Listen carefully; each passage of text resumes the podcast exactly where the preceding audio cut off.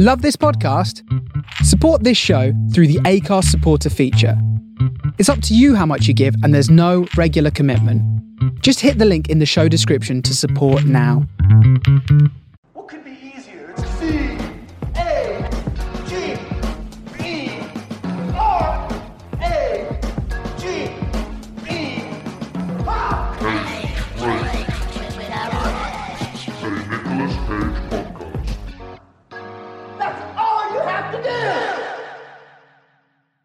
Hi, hello, how are you? It's Daryl, and welcome to episode 67 of Cage Rage, a Nicolas Cage podcast. It's the podcast in which I, Daryl Edge, your humble host and guide, take you, the listener, on the journey to true Cage Nirvana. What is that, you may ask? Well, that is the highest, purest, most spiritual, realist, emotional, physical, everything form of being that there is, achieved only by watching all of the works of the man we call the Golden Hog, the greatest actor of this, any, every generation, Nicolas Cage. Welcome to the show. Welcome to the podcast. Uh, glad to have you here. If you are returning, if you're new, welcome, welcome, welcome. There's always room aboard the journey, always room on the train to True Cage Nirvana, or whatever method of transport you feel is most apt for this journey. Hope you've had a good week. Um, not been a bad week for me. I'm now on a week and a half of holiday um, from work as I slowly but surely turn 30. The um, the big the big 30 it's coming. Um, it's one of those ages that I've always been a bit worried about. You know, it's big age, significant age is 30. Uh, there's someone that I work with who has turned 30 before I, and he, you know, said, "Oh, there's no need to worry about turning 30. You know, because your 20s, your 20s is for learning. Your 20s is all about learning." And honestly, all I've learned about myself in my 20s is that I'm mentally ill. Um, how, how do I know this? I have a Nicolas Cage podcast. Um, but also, that aside, um, I've seen the new Candyman this week and the new Marvel film uh, Shang-Chi and the Legend of the Ten Rings. Really enjoyed Candyman. Um, as for Shang-Chi, I'm going to call it, and not that I have a definitive ranking, but I think it might be up there in my top Marvel films. It was it was so good, so good. Um, so definitely check it out if you've got a chance to. Um, now for this week, moving on to episode admin and business, uh, I am joined by Ian Harris and Graham Jones of the podcast that nobody asked for. Um, they're joining me this week as we kick off 2014 in the uh, in the the filmography, the pantheon, the history of Nicolas Cage as we're going to talk about um, the action crime drama Rage or Tokarev, depending where you are in the world. And this was tremendous fun to record. Had a lot, a lot of fun doing this one. Um, so we're talking about in this film. We're touching on how unragey this film is, how logically flawed this flick is. Uh, Danny Glover's unique system of measurement, uh, Peter Stormare's disgraceful Irish accent, and the film's utterly bollocks ending amongst uh, a lot of other things. Um, so I do hope you enjoy this one. And to get the admin out of the way as well, you can listen to the podcast on any of the following Apple Podcasts, Spotify, Amazon Music, Google Podcasts, Podchaser, Stitcher, Deezer, TuneIn, and the host provider, Acast. Uh, please do leave a rating if you can, if um, your serving streaming provider permits such a thing. It's very helpful to me. It helps the podcasts grow. Uh, you can find me on Twitter as well at cage underscore podcast, on Instagram at cage rage pod. All the links to those in the description uh, below as well in the show information, along with the relevant links and socials. Uh, for the podcast, nobody asked for as well. So please go and check their podcast out. Um, they have a great show over there. I'll be joining them not too long from now to discuss, of course, some Nicolas Cage business, so very much looking forward to that. But with that said, let's get this show on the ruddy road. It's episode 67. It's Rage, Tokarev, with Ian Harris, Graham Jones, the podcast nobody asked for, and me, Daryl. Dar. With an overall underrated 2013 now behind us, we set our sights on 2014, which can definitely be described as a bit of a year for the Golden Hog. Kicking things off is the action crime thriller Rage, or Tokarev if you're in Europe. And in this one, Cage stars as Paul Maguire, a reformed criminal who must round up his old crew when his 16 year old daughter is abducted. Now, joining me on the journey to True Cage Nirvana this week to see if this movie is all the rage or if it just needs to calm down are the hosts of the podcast Nobody Asked For, Ian Harris and Graham Jones. Ian and Graham, thank you so much for joining. How are you today? Yeah, no, thanks for having us, man. We're uh, we're looking forward to it. It's uh, Yeah. it's always a good day when Cage is involved. That's what I've been saying for at least two years now since this uh, whatever this podcast is that's been going. Uh, I think as well as sort of a podcast first. This is the first time a podcast duo has joined as well. So we're making history. We're making ground. Um, so do do with that tidbit, that nugget, as you will. Um, I'm always interested in when we kick these things off as well. Um, for both of yourselves, your sort of personal cage histories.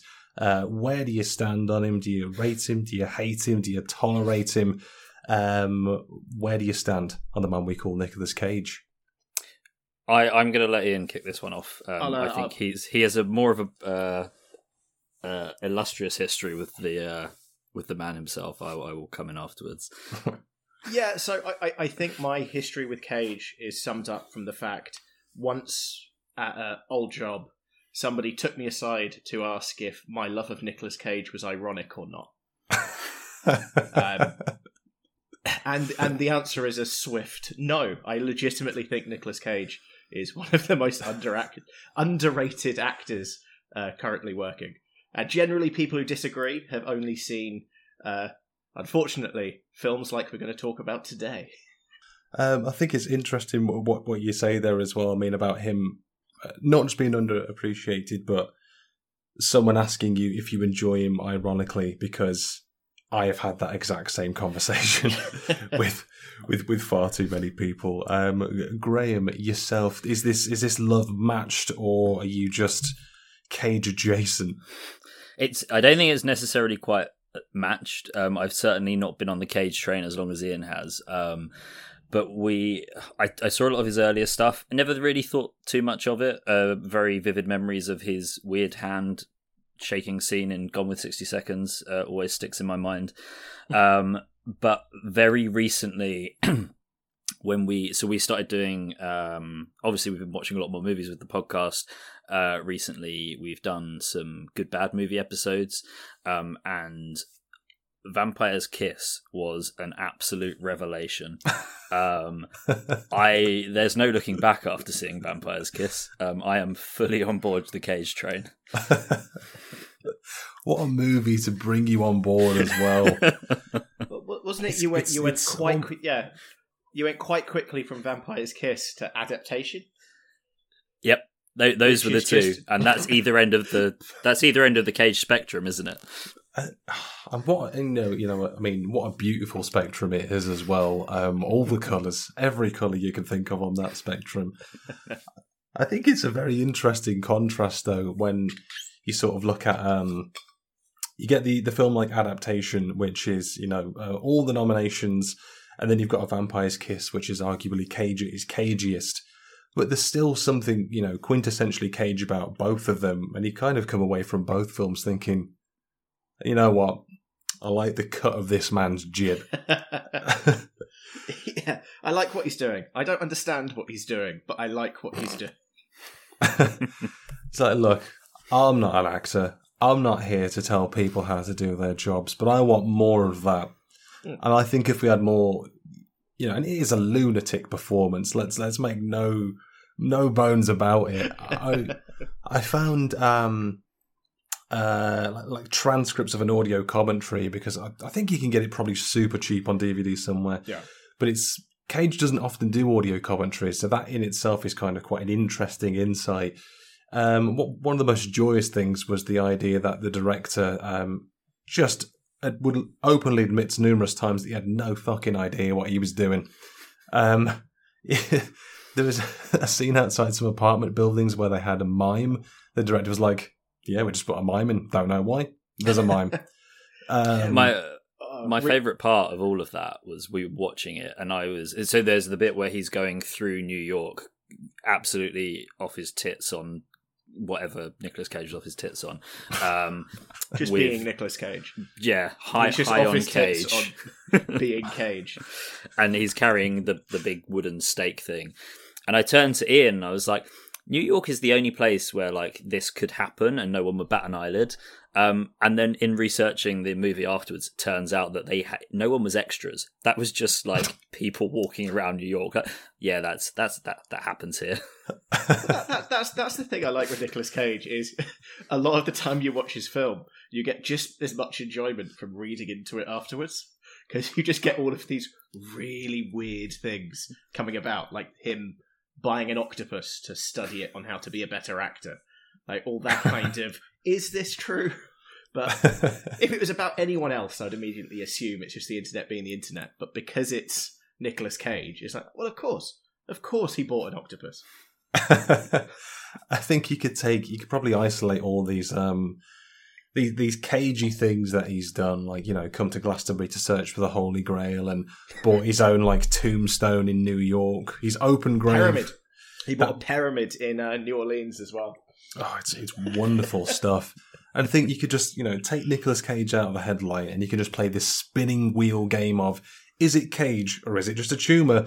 And then there's no one's getting all of those questions correct. I guarantee you right now. Um, and like my favourite, are like he turned on the the Christmas lights in Bath in like 2011 or 10, I think it was, because he just loves it over here. Because I mean- Because of course he's going to. It's when I when I think of famous Bath-based celebrities, I immediately think of Nicolas Cage. you know, think of like a lovely city, you know, like beautiful landscapes. But then if you listen at certain points, you know, about three minutes after midnight on a Thursday, second week of April, oh, the cage doth cry evermore. Um, so I suppose outside of though, you know, two of, I think you know we can we can argue, um, you know, what are top ten films, what are top five cage films. I think adaptation's always going to be in there. I think Vampire's Kiss, you can make a strong case for a podium finish on that. Um, outside of that, um, have you experienced more of Cage, or I suppose especially with Graham as well, are you limited to just two very opposite but almost very similar uh, films in some respects?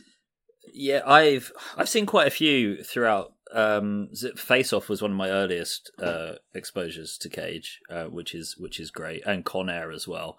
Um, and also recently, I think it was was it your last birthday, Ian? Um, so just to just to really cement Ian's love for Nicolas Cage, on his birthday we did a double bill of um, Fa- uh, no Con It was, it was Con Air and, and the Rock and the Rock uh, on a cinema screen in his back garden. Um, so uh, yeah, I've I've seen I've seen a fair bit, and I am and I'm I'm sure um, this may come up again later, but I'm extremely extremely excited to see Pig. Absolutely. Everything he's got. Well, I mean, a lot of what he's got coming out, I'm really excited about because you've got Pig, the whole Joe Exotic thing he's doing, the unbearable weight of massive talent, which I've already decided is one of my favorite films, and I think he's he's doing like some weird fantasy thing for Amazon as well. He's voicing a dragon for Amazon as well. Although, I, I- to be the absolute reaper here, the Joe Exotic Cage project has since been cancelled, unfortunately, Ah, which will go will go down as Hollywood's greatest what if. Um, I think you know, coronavirus, this, and there was another project of the They- same thing that was further along in production, so it got pulled. So yeah, that that's that's fair, I guess. But Also, yeah, no, I I love. Yeah, I I've tried to watch as much as I can because I legitimately think he's great, and it's all it's always entertaining in some way, shape, form, or uh, or another. I also I I forgot to mention the Wicker Man. I don't know how I forgot to mention the Wicker Man, but absolute classic. You come onto this podcast 10 minutes into recording and you don't mention the Wicker Man. Um, I, you know, I I just bought the digital version on um, on Amazon, so I just own that now, and I'm I'm so proud, and I'm not not upset about it. Um, I love talking about the Wicker Man though, when you sort of realise that in some respects, Cage is actually the villain of the piece because he's gone to a community-based island, shouted at everyone, and too right they stuck him in the uh, the Wicker Man at the end. But, Can't- yeah. Can't just I go mean, around punching villagers' women and expect to get away with it. Um, this isn't the 16th century. What while dressed as a bear? It It's a great B different movie, time. though, right?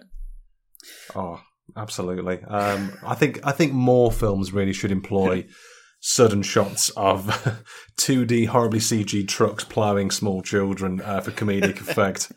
Um, if you ask me, that's just that's uh, just my ten cents though. Um, so we sort of come on to to this week's uh, entry into the Cage pantheon of cinematic greatness. Um, and as I sort of touched in the intro there, I think 2013 is a year for Cage that um, a lot of people don't really talk about because it gets lost in the 2010s. Really, I suppose, an era called the the straight to DVD era of Cage. Um, a lot of things will slip you by. A lot of things go under the radar. There is a lot of stuff, unfortunately, that isn't good. Um, but 2013 was a very underappreciated year for Cage. Had the Croods, the Frozen Ground, uh, Joe, which is one I've said before, I'll say again, is one of, if not the most underappreciated, underrated Cage film. Um, and then immediately after that, we get uh, Rage, or again Tokarev if you're in Europe. So for this one, was this one that either you had seen before or heard of before prior to today? Me, no, I hadn't. Yeah, so I I had watched it ages ago. Um, I was out in Australia visiting some family friends, and we just needed a film to watch. And we're kind of scrolling through the TV. Nicolas Cage's face appeared. It's just like, oh, I like Nicolas Cage. We'll just watch this. so uh, I had, but a, a long, long ago, long, long ago enough that I couldn't really remember a lot of it outside of like the grand reveal which is always an interesting way to go back into a film. 'Cause It's like I know, I know the twist, but this still feels like it's all new information to me. Yeah, it's um, it's it's an interesting reveal, um, which we'll, we'll we'll surely get into. Um, but this one was the first time I'd I'd seen it as well. I'd seen uh, the poster of him sort of looking over his shoulder, little sort of knife behind, holding behind. I was like, oh, looks like we're going to get something a bit dark here. We're going to get some cage knife play. Um, I think it's very much in the vein of uh, these films trying to chase that uh, that taken gold, get a bit, bit of that. percent. Yeah, It, it it very much felt like. Uh, how about we just? I mean, we'll just do Taken again. We'll just do, but it, it'll be slightly different. Yeah, so, uh, it seemed to be a way. Um, so I think Taken again, it's one that no one expected it to be as big as it was. Um, I remember seeing the sequel Taken two at the cinema that came out in 2012, 13, whenever that came out, and it was one of the first times that I'd seen um, a cinema packed. Like the screening was sold out for Taken two. Um, and we, my friends, got in quite a late recording, like front row of the cinema, like absolute paupers, craning an necks up ninety degrees like animals, howling at the moon. um, so you got a lot of films trying to chase this vein. I mean, Cage had a similar one trying to chase this um, with um, what was it now? Stolen in 2012, which was a sort of similar plot with um, a daughter goes missing. It's uh, you know, all part of the past coming back to haunt you, back to bite you. So it's almost as if he thought, well, right, that one didn't too, do too well. Let's have another crack at the whole uh, at the whole taken formula. Um, I mean, S- stolen is even that's even closer. Like that's just uh, that's just a synonym. Well, I, I think it was after. Um, so you know, I, I don't. I'm sure you mentioned this on the podcast before, but there isn't. There is a reason all of this happened just after his whole having to owe a load of back taxes to the American government, and he just kind of went through a phase of making kind of quite similar films, all with one-word titles. yeah, So like you had like your you know the frozen ground and things like that thrown in, but then you also had what's it like uh justice, trespass, stolen, Tokarev, outcast, and I think there are a couple of others. It's just like just exactly the same thing. It's like yeah, we'll go for it. it it'll be fine. It's like when you just recite like all the single word films. It's like the police interviewing someone who's just come out of a coma. What do you remember about the accident? Oh, justice, Talk rage. Well, that's that's that's a plot of a film Nicolas Cage would have been in at this period. some some would argue that you know we all might have been collectively in a coma for some of these uh, some of the output here, but uh, I think you know I think Liam Neeson almost though you know going back to Taken in in a way sort of watching he, he looks the part. It's quite grittily shot. It's a very weirdly absorbing film that you're completely into. But the first time you see Cage in this, um, I mean, my two notes was like one. I mean, first he's got the dyed black hair. That was sort of one of the telltale sign of like mid 2010s Cage, where he's just trying to cling on to something. It's too black, isn't it? Oh, it's it's basically a Just for Men advert. Yeah, but it's not black hair. It's just like void of any color. It, it's it's just it's basically a black hole. it's just it's just like the concept of darkness. It's not. there's no material there because I'm sure like. And I say this as like a fine-haired man myself, but I'm sure like if in 2014 you sort of just put your fingers into it, it would just there'd be nothing there, just like whoosh, like cloud, like smoke. Um, but it, it is, and and I bring up Cage's hair a lot because it's it's such a noticeable. Um, I don't know. You can sort of pinpoint where he was in his career just based on hair alone, and and I've sort of joked on the podcast semi seriously that maybe my um final ever episode of this will be like the, Nicolas Cage Hair Awards, ranking every hair that he's had. So I don't know where this one would would would uh, would rank yet, but I think just you know it, it, is as black as the the eyes of the devil. Um, it's dark, it's grim, it makes you feel things in your soul. This darkness, um, but he carries this for a few films in 20, 2014. I think following on from that, I mean, I sort of made two notes here because he looks a bit sad. I'll be honest. Uh, My note was he looked like an Elvis impersonator who's had to leave his job after a lawsuit, and I was just tired all the time. Um, and then I think about ten minutes later, I was my notes were I take that back. He looks like a living like waxwork figurine. Um, just looks dreary. He looked a bit sad. I don't think this was a film where he was yet phoning it in. Um, I think what would you sort of say about his performance in this? Because I think there's, there's things, there's cagey things in there. I didn't think I- was complete write off. I, I was really like the first 40, 45 minutes or so, it, it just felt so understated. Like there were so many opportunities for him to kick off cage style, like in the morgue, for example. And he was just Especially in a film which is, you know, Called for, Rage. For, yeah, for, for some regions called Rage. yeah, uh, uh, this is it. There was a, uh, but then there was there, there's the moment on the rooftop where he finally goes he goes full cage, uh, which has one of my probably my favorite scene in the film where he's telling a guy to stop dying whilst repeatedly smashing his head into the floor. Um, yeah, you can't beat that. Yeah, my, so one of my first notes um, after the quote "It makes us milk brothers?" question mark is just uh, given he just found out his daughter was kidnapped. He's crazy reserved about it. Yes. It- yeah, he's so chill.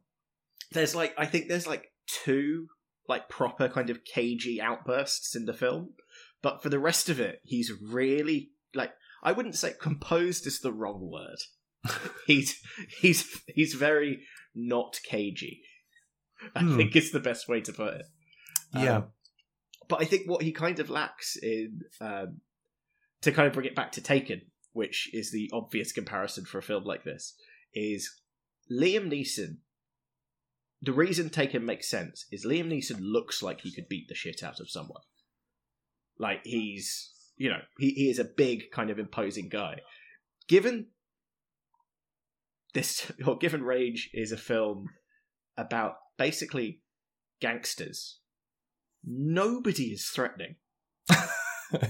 Like- That that kind of came across at the beginning. Was like you're talking about like Nicolas Cage's like or um, Paulie, the character he's playing, is like dark history, and you're just kind of watching. It's like really, like you, all this stuff, and he's he keeps like going off about like yeah, I once like broke this guy's legs. Um, you know the scene where he was trying to set that guy up with his daughter.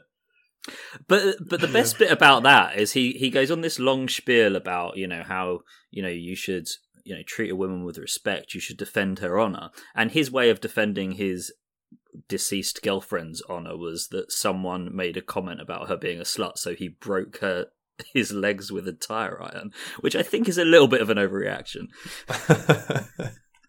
Chivalry's not dead, though, is it? You know, just, if if you haven't broken a man's legs, then have you really defended your partner? That's Yeah. the question I'm I'm putting out into the world. You've clearly never been in love before. no comment. But no, yeah, it, it's uh, he he didn't.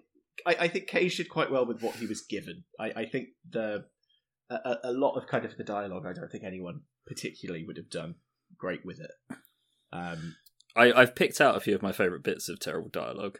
Oh, please, please. Um, so there's a bit where um, I can't remember if it was Nicolas Cage or, or someone else, and they say that shit is about to get radical, um, which just is not what a retired gangster would say.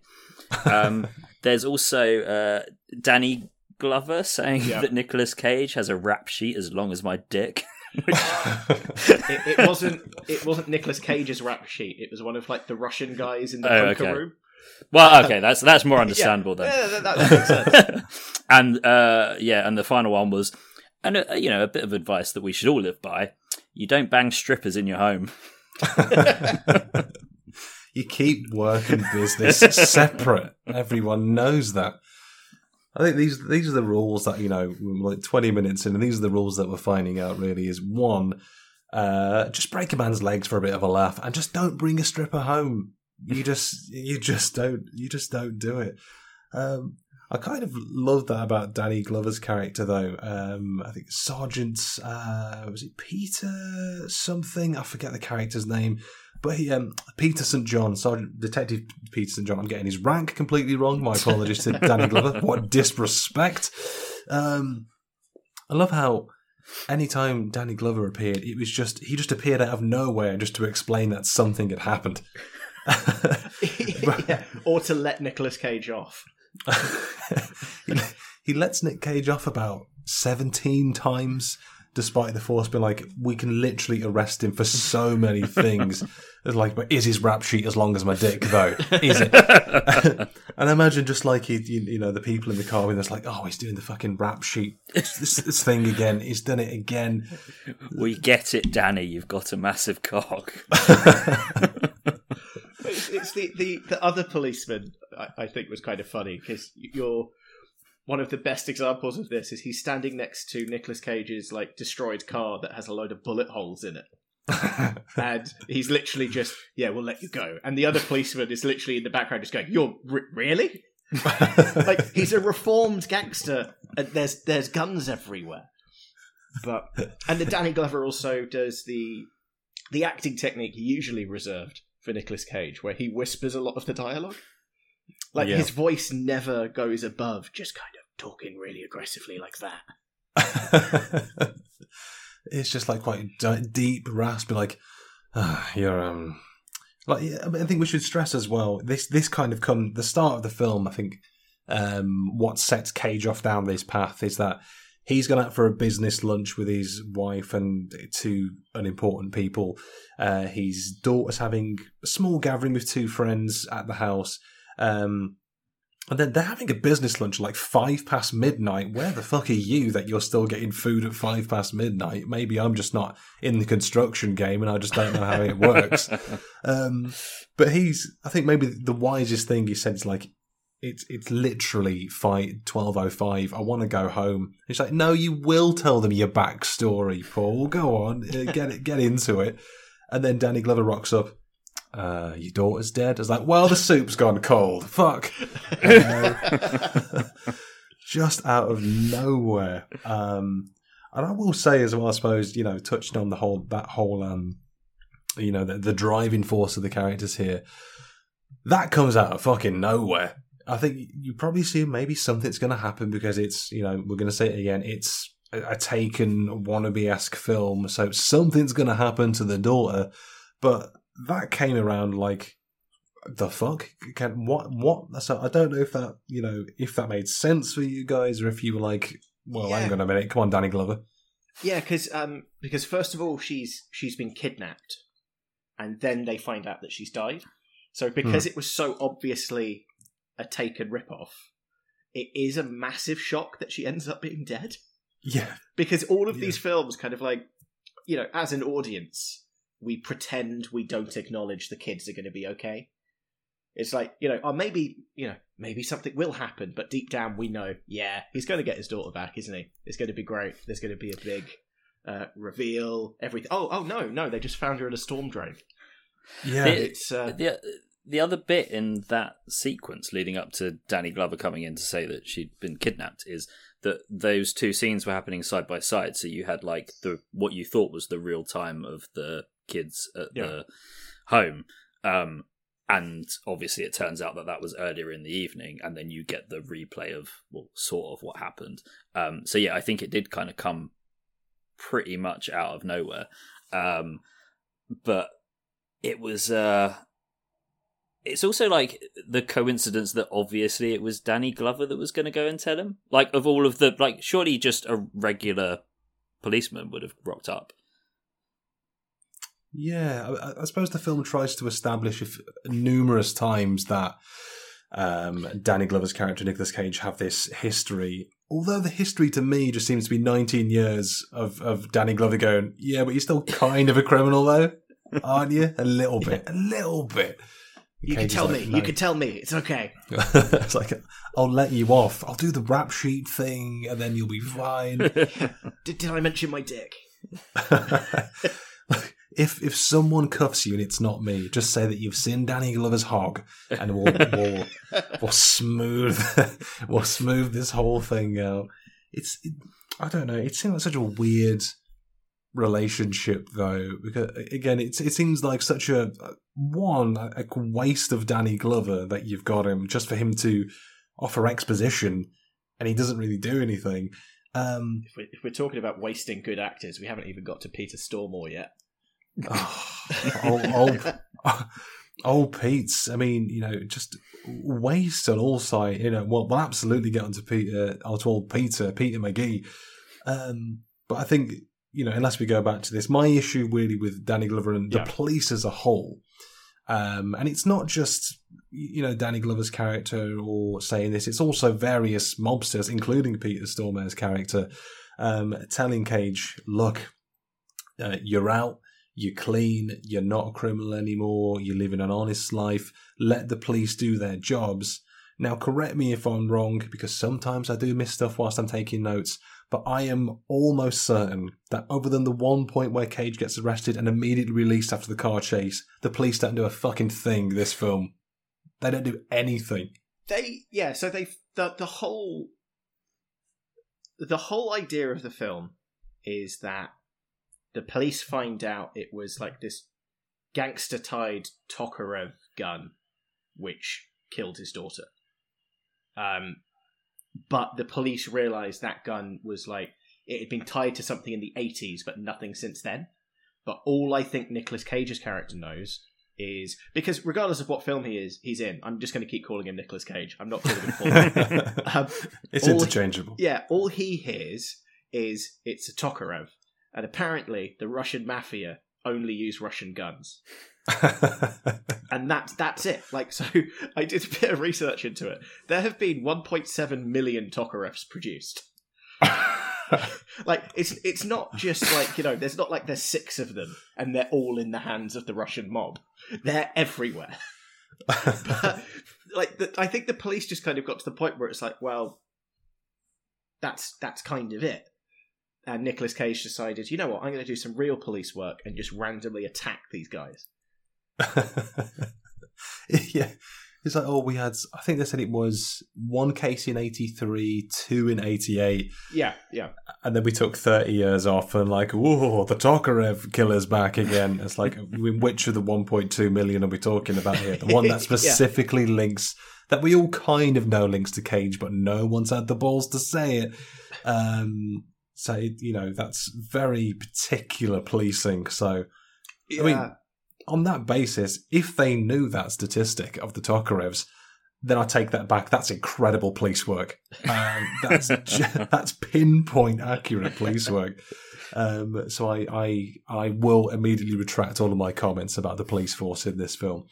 Um, I don't know what department though. Did they say where this is based? This film was it just a place in America? It was I- it was filmed in Alabama. Um, whether or not it was set in Alabama is a different story, but it was filmed in Alabama. Yeah, I, let's I just let's pick- just assume. yeah, picking a place for it would have been too much effort. I think so. They just set it in America, um, some somewhere where the Russian mob and what I, I don't know about you guys. It took me researching the film to realize like Nicolas Cage's cronies were part of the Irish mob. yeah, like yeah. watching it. So we watched it with my um uh, with my partner, and uh, there's a Peter Stormare comes on uh, in his uh, I think he meets him at uh, his daughter's funeral, Yeah. and Yeah. he does the whole speech of look, guys, let's not like there was I think he said like there were like you know last time we went up against the Russians there was like blood in the streets kind of thing. Let's just you know shit happens kind of thing. And he's talking in what can only be described as a completely indecipherable accent. I have no idea what it was supposed to be. And my my partner was like, no, I think I think it's Irish, and I was convinced it was like, no, no, that's like that's like Ukrainian or something. It's or anywhere in between. But uh, she she was bang on the money. To be fair, Yeah, a hundred percent agree. My my immediate note was well, right, right. Uh, Storm Drain Dead Girl, um, funeral, Peter Stormare accent question mark exclamation mark. I was, I mean, the the word indecipherable is. I mean, okay, I could understand what he was saying because English, Yeah. but if I hadn't have looked on, uh, you know, to like just gauge the plot just quickly, just to make sure I'd not missed anything after watching it, you would you could have paid me a thousand any money you want, and I would have never placed these as Irish mob. Um, I think there were hints of a dialect in there, but it was just garbage talk. That was awful. And Peter Stormare, I mean, I'm not angry. I'm disappointed uh, in, He- in you, Peter. He he does deliver some some real nuggets of uh, of wisdom during that uh, speech. Though he talks about obviously he's in a wheelchair and he's talking about all of the the simple pleasures that he can no longer engage in, such as, and I quote, banging a young broad and kicking someone's teeth in. good, good old Peter Stormare. It's It- it's the simple things, isn't it, that you miss um, once you've been in a once you've been in a gang war um, that really take it away from you.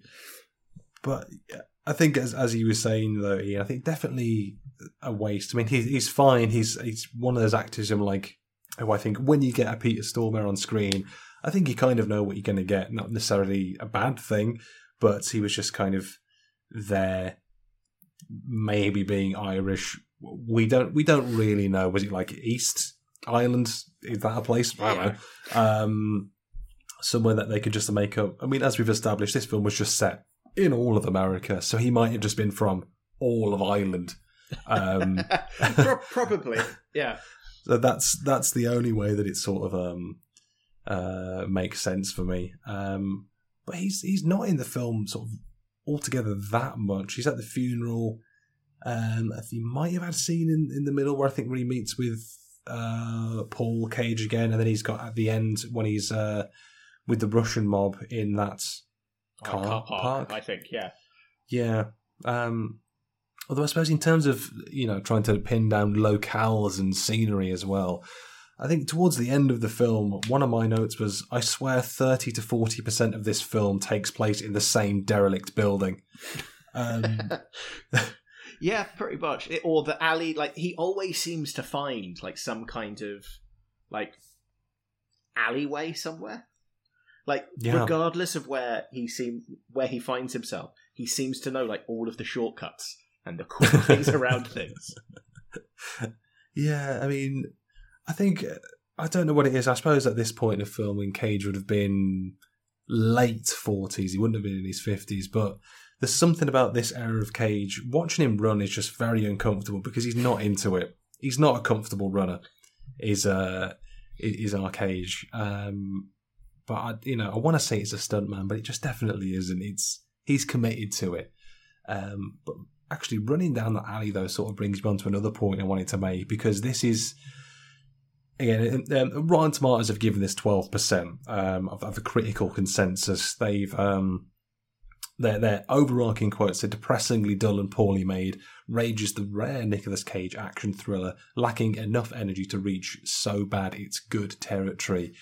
Um, I think right from the start, um, I mean, you get that very quick scene right at the start. It's kind of almost a blink and you'll miss it. With Cage's eyes watching a door and a little shotgun barrel Mm. peeps through, um, and then you've got that. You just go straight to him picking up his daughter from school, but there were just a lot of like cuts there. The editing just felt a bit like I know, far be it from me to say because I'm just a loser in a room um, who records the Nicolas Cage podcast, but it felt a bit amateurish. Uh, the camera felt all over the place. the music really, it felt the music felt like it was either from like a bad Final Fantasy like cutscene or from kind of like a like a straight to TV like daytime movie, yes, and then yeah. that combined with everything you just said, it's just like this is yeah it There was also just some really weird, like I've I've touched on like how bad some of the dialogue was, but like some of the things that, like when he goes and hands his dead daughter's homework in, like who decided that that was something to include in this film? Like she's got the perfect excuse for not handing it in. She's dead.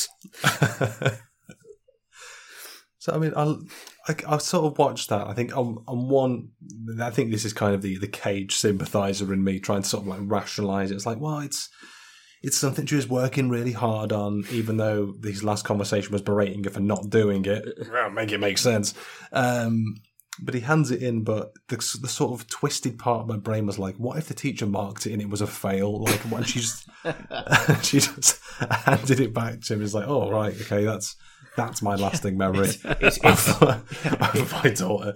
it's good that she's dead. Now I never have to mark something like this again. it's like, oh, you know, Mr. Maguire, I've had, I've had some stinking essays, some fucking honkers in my time, but this was this was a bag of dicks. Might as well have just been drawn dicks all over this. It's just absolutely terrible. Um, your daughter's failed. It's like, oh, she's dead. Your daughter's failed, Mr. Maguire. I will not repeat myself. Um, it seemed like with they were trying to fit in like a you know philosophical quotes and stuff at the start of the film as well. They're going about like seize the day and quoting. I think it like Julius Caesar, I think was her essay that it was about. So I thought they were going to shoehorn some more of that in and you know make it I don't know pretentiously artistic in some way, but kind I of mean- dropped off a bit with that as well. He did he did stab that one guy in the back, which maybe is a call out to Caesar. Oh, his his Oh, big brain play right there. his, his his knife work actively infuriated me in some of the fighting. I I, I don't know because there was a scene like so when they punched the, punched the guy through a door to gain access to this card game, which I still couldn't understand why they were there. He pulled like his knife out, but started punching people with it. yeah. So like he wasn't really using the. It was like uh, I compared it to you know how like in wrestling when they'll get like a sledgehammer and then they'll just poke people with the sledgehammer, and it's like Yeah. no no no no you um you've got a weapon that's designed for a very specific use, and, and you are doing something weird with it.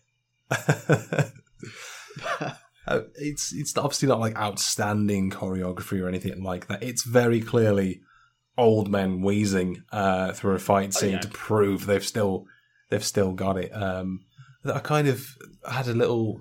I don't even know if I can say a sincere chuckle. I think he's having that conversation with. I think it's Kane. Um, and Kane makes that. I think this is maybe when they start to figure out the Russians may have had some involvement. They're talking Yeah. on porch or something. Um, and then he says, I can't believe you made it this far in the mob and you have no idea what guns are what. And he's like, oh, I like knives are clean. Oh, goes on to not use knife, um, other than you know certain little parts where I thought he might have like thrown a knife or something, but he just it was that bit was hitting him like with the like the hilt, if you call it a hilt, I don't know, called the bottom of a knife, the bottom of the handle. Yeah. Just going. It's like this is just sad, and then he just with one hand threw that guy to the left. I was like, yeah, whatever. I'm like 50 minutes in, whatever. Um, What What's weird though is so the director, so uh, Paco Cabezas, which is a name I probably completely butchered.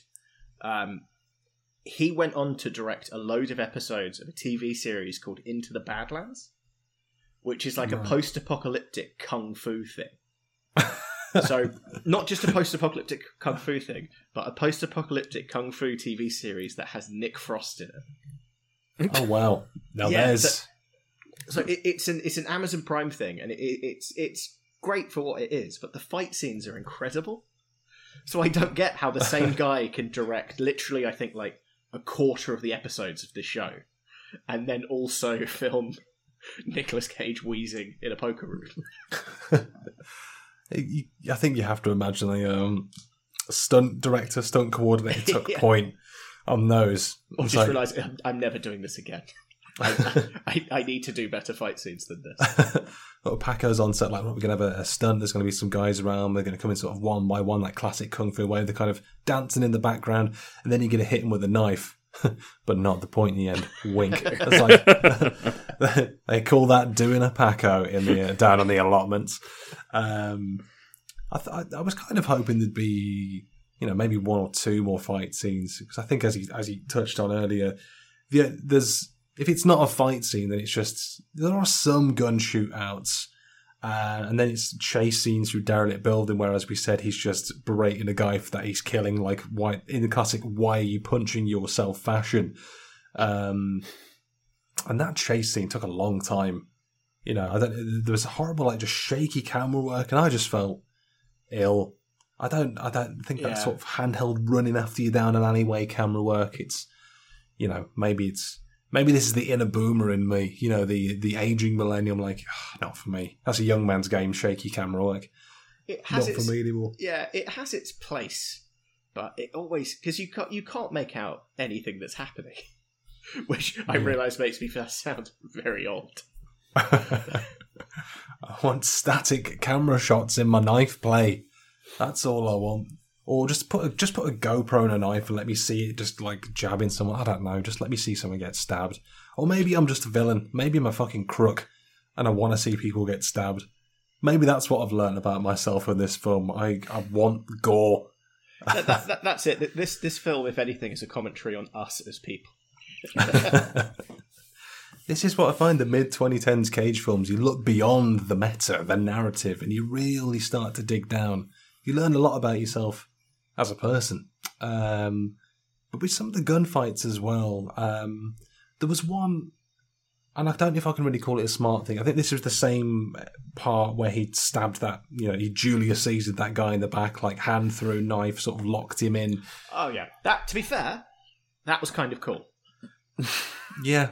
yeah I'll bit let like- I'll, I'll let Paco and Cage have that one. I mean, the one kind of like smart taken thing that Cage did, which is kind of okay, it's kind of smart, but only because I guess the person that he shot had no spatial awareness, is when he was going down that corridor and he saw the guy's shadow with the gun and then he shot him through the wall. I was like, okay, that's kind of taken e I mean, and yes, I am clutching at straws a bit, I'll admit here, to try and make this I'm like I'm trying to sell this thing. Um, but then there was the bit. This seemed to be as well where they started suddenly using slow motion in the gunfights. I don't know if you noticed that as well. Yeah, it, so that, that was the that was also the scene where there was a random bathtub, Yes. which Yes. just randomly in a hallway. Um, but yeah, you- that, that fight scene. Have you not got a Have you not got a strategic bathtub in your in your new home here? Uh, like, just, Just just in case. just in case there's a shootout, I have random bathtubs everywhere. But like that that whole that entire like scene felt like it was from another film.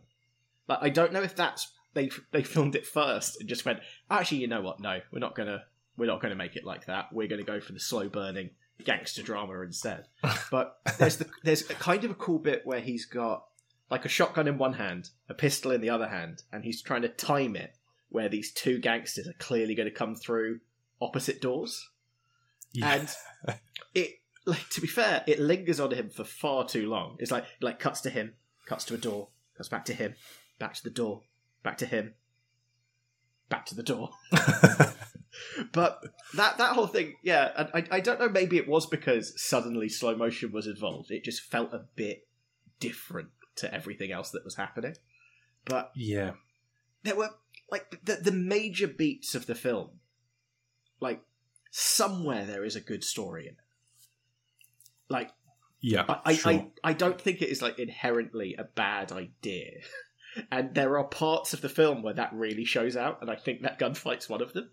It's like, oh, this is this is a t- decent taken ripoff. This works. Yeah, it could have been. I think I really agree with that. It could have been a good taken knockoff. Like the the raw components were there, but instead of sort of whisking the eggs with the flour, he shoved an egg up his arse as Paco. Is what's Yeah. it's quintessentially essentially what's happened there.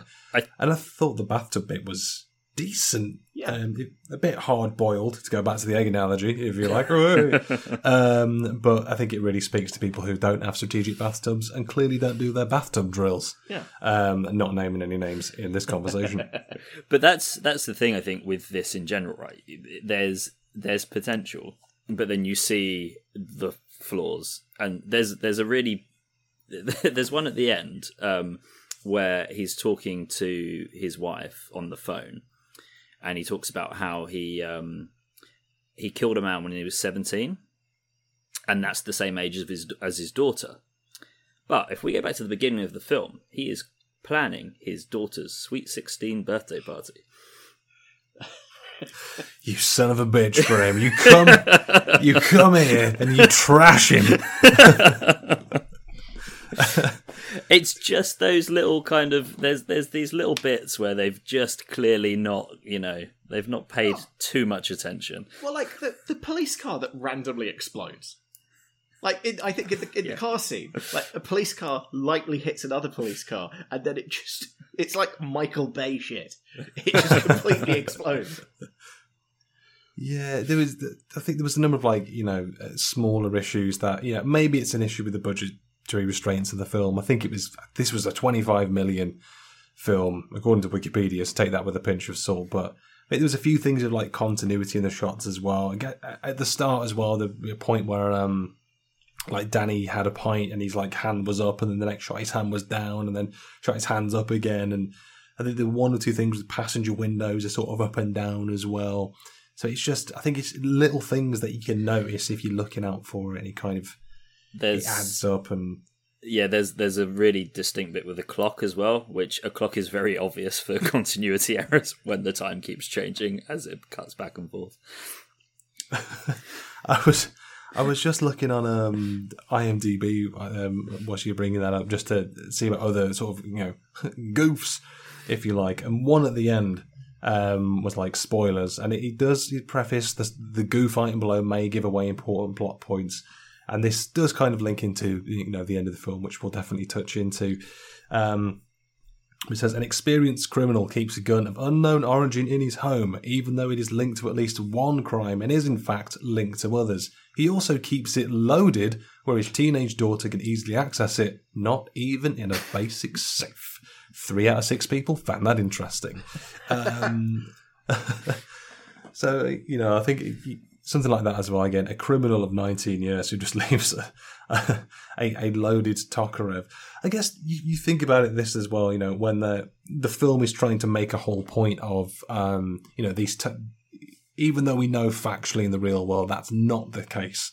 In the realm of this film, in the realm of Rage, they're trying to make out like the Tokarev is this rare weapon. It's like a hit weapon. It's used for special occasions. There's only three gun uh, crimes we can link it to so far, and um, I suppose they try to explain it by saying Cage doesn't know what guns are, but you just happen to have that same gun in your house that whole time.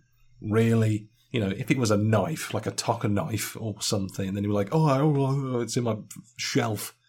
Um, but it's just it's just little things, and then his daughter shot in the face because of it, um, which I suppose brings us into you know I guess the, the ending of the film, which I suppose is the crux of why this is all happening, which is debatably, uh, you know, and I'll open the floor on this, a hilarious misunderstanding. um, but That's, that sums it up very well. It's like, oh, Oh, you pesky kids! Would have got away with it if it wasn't for you pesky Russians and your damn Tokarevs all over the shop. Um, but I suppose without going into, you know, I guess Cage's flashback parts, which kind of link into a lot of the rest of the film as well. Uh, what what were your sort of thoughts when we get the big reveal that it was those pesky kids behind this the whole time? I mean, it it felt like it was coming from the beginning. Um, I wasn't massively surprised. The thing that really got me was the whole so like you've got him weirdly transfixed looking off into the distance with this gun. Um, and the the daughter comes up behind, taps him on the shoulder, and his first instinct is to just shoot her in the face. Like it, it's not like it was, you know, he was. Oh, yeah, oh, it was Graham, like he- Graham, the the gun was so cool. But you can understand, right? I don't know, like he's pissing about with like target practice and accidentally shoots her in the face or something. But the minute if someone taps you on the shoulder, is is your first instinct to shoot them in the face? And um, maybe don't answer that. Well, speaking speaking of uh, rhetorical questions, we probably shouldn't answer. It's like if you had killed someone with a gun and you still had that gun in your house, you'd probably remember. Like if they said she was shot with a Tokarev, your first thought is going to be, "I bet it's the Russian mob." It could just be, you know what? I keep one of those loaded upstairs in a box. I wonder if it's. I wonder if it's my murder gun.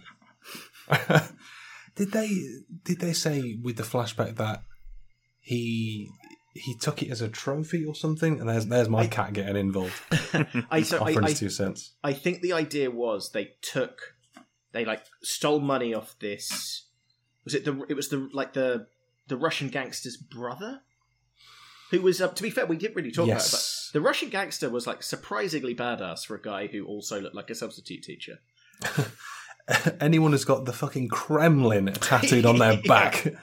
Um, it's like they're saying, like, how can we make this guy not just Russian, but mob boss Russian, distinctively Russian? Uh, tattoo the Kremlin on his actual body.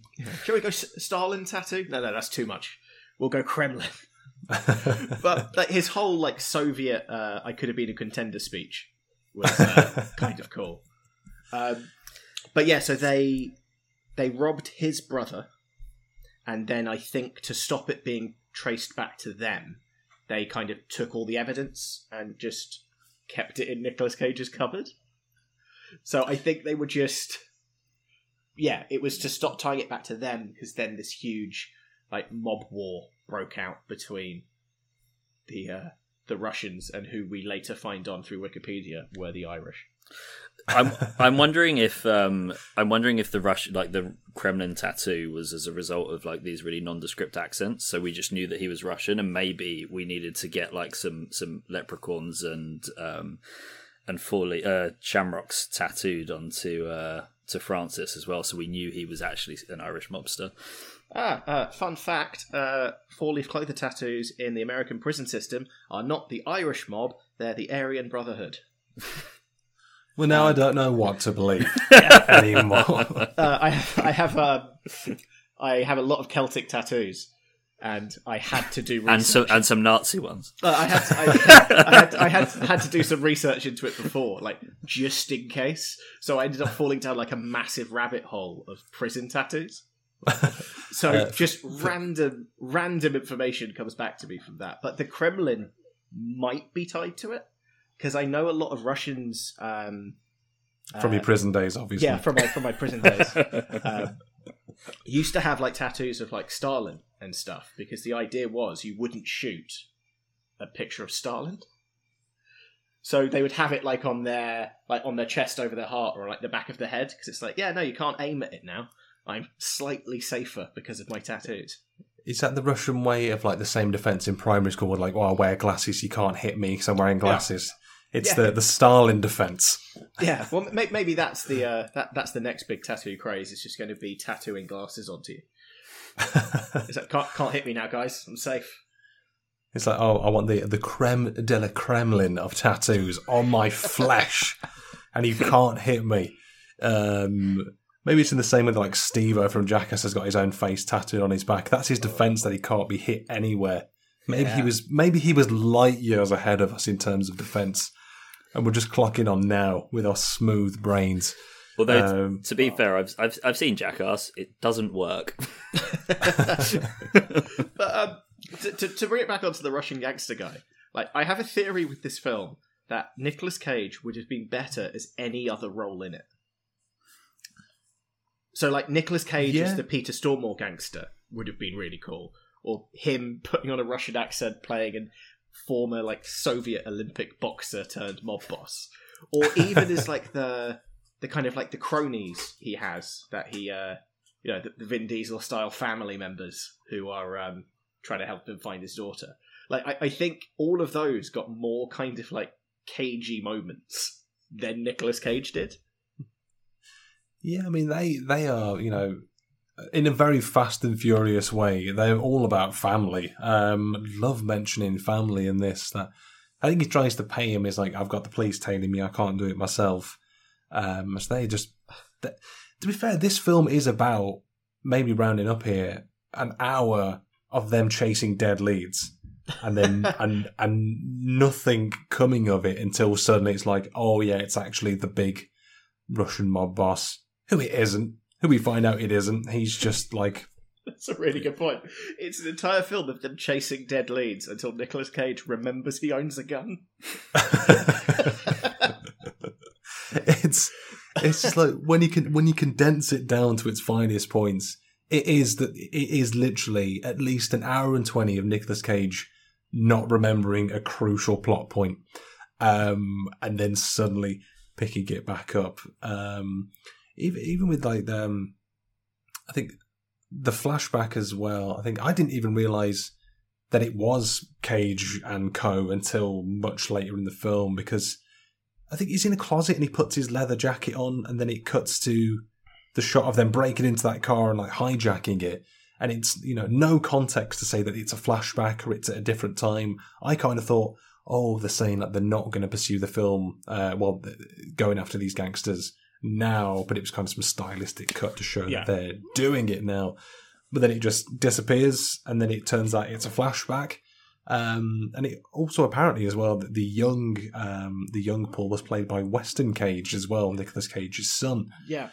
So continuity for looks there at least, if nothing else, in this film. Um, Good, just good confusing Weston. placement. Good old reliable Weston, um, but just confusing choices made just to throw a flashback in, not explain it, and then address it later on. And they're like, "Oh, okay, the, the leather jacket triggered a flashback because it's got PTSD." I don't fucking know. We anymore. we we needed Danny Glover in the flashback just to explain to us what was going on. This, this, this flashback is longer than my dick. Not even a young Danny Glover, just the same age, omnipotent. Um, just comparing. You know what? If this was 90 minutes of Danny Glover comparing things to the length of his dick, um, that would have been the perfect explanation for me. Just, just with Nicolas Cage running around in the background. Just, are, are, are the killers here? No? Are the killers here? Nicolas Cage running through a derelict building, like in Scooby Doo, where they're running through like the same doors, like left and right, left and right. He's running away in the background, chasing the guy with a bullet hole, and uh, we take an interval with Danny Glover telling us a list of things that are that his dick is longer than. Well, it- um, it works with the Scooby Doo motif as well because it was those pesky kids. it literally was those pesky kids. But I think going back to what we were saying, though, you know, I think when because at the start they asked the kid, I think he's called Mike, and I think it's important to note that Mike's dialogue, he's got uh, Cage clocks that he's got a crush on his daughter, and he's like, uh, "What are you doing? Working at a Denny's? Want to come swing your hammer for me?" um, it's like there's good money swinging hammer. So uh, my note was like hammer work, dollar sign, dollar sign, dollar sign. um, so if you can get in the pocket of Big Ham, Big Hammer, apparently you're all right. Um, but most of his dialogue is just like, like I didn't do it. Um, but then he's like, "Oh, your guns were so cool, and I was in the rain, and I didn't hear her come behind me, But I was kind of thinking with that, we obviously with things in this film that don't make sense, it was like you know for a fact that you were one of three people. You know there was no one else around. And then with a completely straight, stiff arm, you pivot 180, do a shocked face, and blast the crush of your dreams in the face, and then dump her in a fucking storm drain. Um, and I think I will say, you know, when we get that explanation at the end, um, I think Cage was quite lenient. I, th- I thought he was going to kill the boy. I don't know if you thought he was going to take a different uh, a different route on that one. I thought there was at least going to be some like light maiming. Like, Yeah. I, I, I didn't think he would just walk away. But but again, like in if the, if it was him not doing that, would have been a very good beat in a better story. Yes. But at no point did it ever look like he was, you know, like if maybe it, it ever looked like he was going to properly, like John Wick style, slide back into the criminal life kind of thing. But at no point did Nicolas Cage ever look like he was going to. He just always looked, you know, like, no, no, guys, I'm not, I'm not interested in this gangster shit. Just want to find out who killed my daughter. It's yeah. Very lenient, considering everything. You know, because we said he, he could he could have gone into those rage moments, as the film name implies he might. Um, he gets it. Obviously, when he's bashing the guy's head in on the roof in the puddle, and when he uh, it's Danny, his his his friend that he confronts, um, which kind of comes out of nowhere as well. They sort of say, um, uh, "Oh, someone's got to know, someone's got to know, someone's got to know," and then he suddenly find out that Danny's working for O'Connell again because reasons, and then Danny keeps alluding to needing to party, needing to drink to blow off steam. So it was like, well, you must have blabbed. You must have blabbed. Stab. Um, and then he just so- sat, yeah, just keep shouting rat at him. Danny's like saying, like, look, you, you know, this is a really heavy job. He's saying, and he said, like, you know, how at the start, how deep do you need me and Kane to go? It's like, how deep is hell? Um, so you know, they're in it. You know, they nearly killed that sort of junkie's partner. Like, they took her head off with a cinder block and a rope through the window. Oh yeah, And good then- point. That was fucked. Like, sorry, that was like given that these are the guys we were supposed to be cheering on, like to set that out really early in the film. It was just like, oh, okay, cool. Well, I don't care what happens to any of these people now. Uh, They're all But- clearly terrible people. Are are cinder blocks like is a single cinder block heavy enough to do that? Like I'm- it, I'm- I'm, it doesn't. I'm, I'm not. I'm not googling that. That's going to put me on something. it, it just doesn't. I mean, I like breeze blocks is my only comparison. Breeze blocks aren't that heavy, and I don't think you could necessarily lift a woman's like hang a woman from a window with a breeze block. But maybe, maybe I'm wrong. Can I can I kill a junkie with a breeze block? Question mark. um, I don't know. I, I suppose because well, they tried to get information out of his informant. He was like, "No, don't kill her. I don't know anything. I love her." And then almost, I mean, that's going to be throat damage or like a nearly a snapped neck.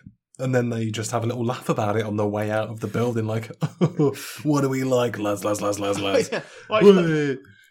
Yeah, they did. It was, a proper. He said something like, um, "Oh, I didn't even know it was going to go like that." It's like, all Uh, he, mate, yeah, he wasn't nice. wasn't convinced he was going to be able to hit the rope with the gun, right? Yeah, Yeah.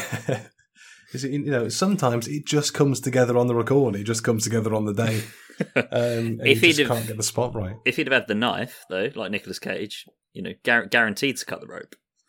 true. Or, or Yeah. maybe we missed like the three or four junkies he interrogated before, and he missed the rope. Maybe he was just trying to get his eye in on this one. well, that's a very good point though, because you they they do that whole scene, and then it gu- cuts back to them with Nicolas Cage, and they're like, "Yeah, we've we've shaken everyone down, and uh, we haven't got any information." And it's like we only saw you see one one dude and his junkie wife, and that was it. yeah, what dude? And the information you got from him was he was very much in love. Yeah, How do you plead, Your Honour? Love. Um, the, ultimate, the ultimate win. Um, but obviously, we missed out the five practice junkies from very similar derelict buildings on the way there. Um, no, I think it's good though that in preparation they're practice junkies. They had like practice tubs to dive into and around as well. So, you know, they're maybe in the late forties, but they've still got it. Um, I was trying to like, you know, obviously Danny was. I don't even think Danny was corrupt. I think Cage just got mad at him, um, and he was trying to explain himself to how it's like to party, and Cage was going, oh, oh, oh, oh, oh, um, like an Elvis impersonator, um, full circle. Um, uh, there was the gunfight that Kane had in that sort of you know, I thought it was just like some old place we get like new tires fitted, but it was just like some rundown bar, and he had his shotgun loaded.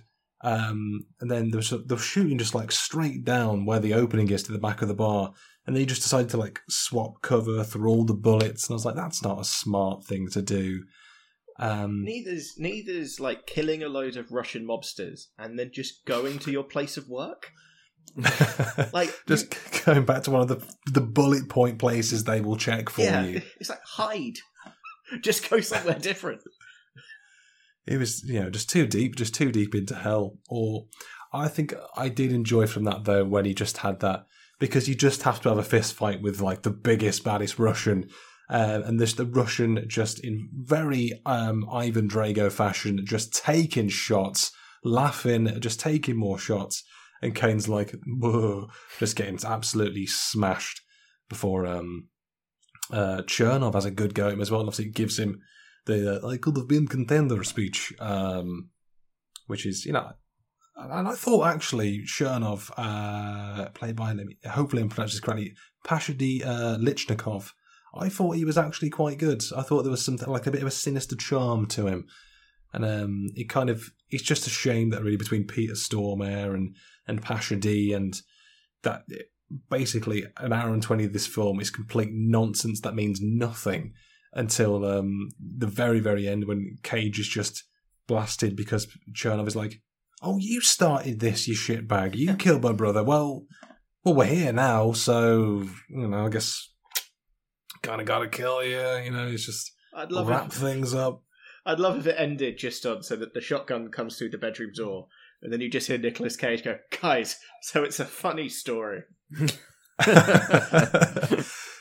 Record scratch. So that's me. I bet you're wondering how I got into this mess. it starts 19 years ago. Um, yeah, if they just made this a fucking dark comedy instead or something, um, maybe there would have been something there. Although I will say, you know, when it when it, you know, this is this is like the very end of the film here, and obviously he's called his wife to apologize, and he said that he's killed the man, and you know things could have been different. When it's like, and I thought it was kind of a nice shot when you kind of see like the flashes of the gun in like his pupil. I was like, oh, that's that's kind of nice. That's kind of nice. You don't really see that all that too often. But you think you've got the credits, and then it just goes a slow mo to see like Danny Glover at the bottom of the stairs trying to tell someone about his dick again. and then Hey the guys, see how big this cadaver is? My dick's bigger than this body bag. Anyone, anyone. I'm so close to retirement. Um, and then the camera just goes outside, and his wife, completely unconsoled, is just sobbing outside. In the film ends, and I was like, "This is disappointing." just on all all counts. Um, did, did did you think the credits, the slow mo credits, offered anything, or would you have just had it end on like sort of the flash in the eyes of the gunshots? It literally brought nothing to the story. it, it it took away from like like you say like, actually that was quite a cool shot and then we got a really boring like mid credits slow mo thing and it kind of took away from the cool finishing shot of the film um so yeah no we we we definitely didn't need them i think they're still going now actually Still clocking his body down the stairs, even now, just pushing it out. Um, but yeah, I think I think that you know, as as we sort of look to, um, I guess, wrap up on Rage slash Tokarev, whatever side of the pond that you're on. Um, I guess it's you know, as as we've been saying, um, it's a film that had potential just to just be a straight taken knockoff, and it could have been all right, but the script didn't serve it. A lot of actors were just wasted. There were just some silly lines, things that didn't make make sense, and then you feel a bit cheated by the time you get to the end of the film and realise it was just because of the tittle tattle of a lad um, that we got into this ruddy mess in the first place. Like the film just tried to be too many things. It tried to be taken. It tried to be hard boiled. It tried to be Scooby Doo. Um, it tried to be gone in sixty seconds in its car chases, and it was none of those things. Um, but for yourselves, you know, what what would be your, your final takeaways and sort of final thoughts um, on Rage slash Tokarev? I, I, I just missed it. For me, it was the like we had the glimpses of what I wanted were like Nicolas Cage on the roof, smashing people's heads into puddles and shooting them whilst asking them not to die.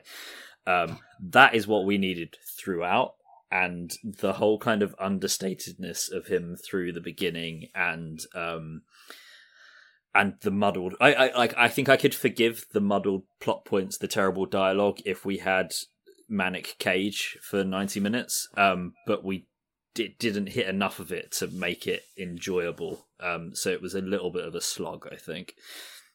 Yeah, it, it definitely feels like it's one for the cage completionists, doesn't it? Like I, I there there were some very good bits in it, or at least that hinted towards something better. Um, I they either yeah they either needed to lean in more into the the caginess of it, or maybe go deeper into the actual gangster side of stuff. But instead, they kind of just walked in the middle, and you didn't get the best of anything.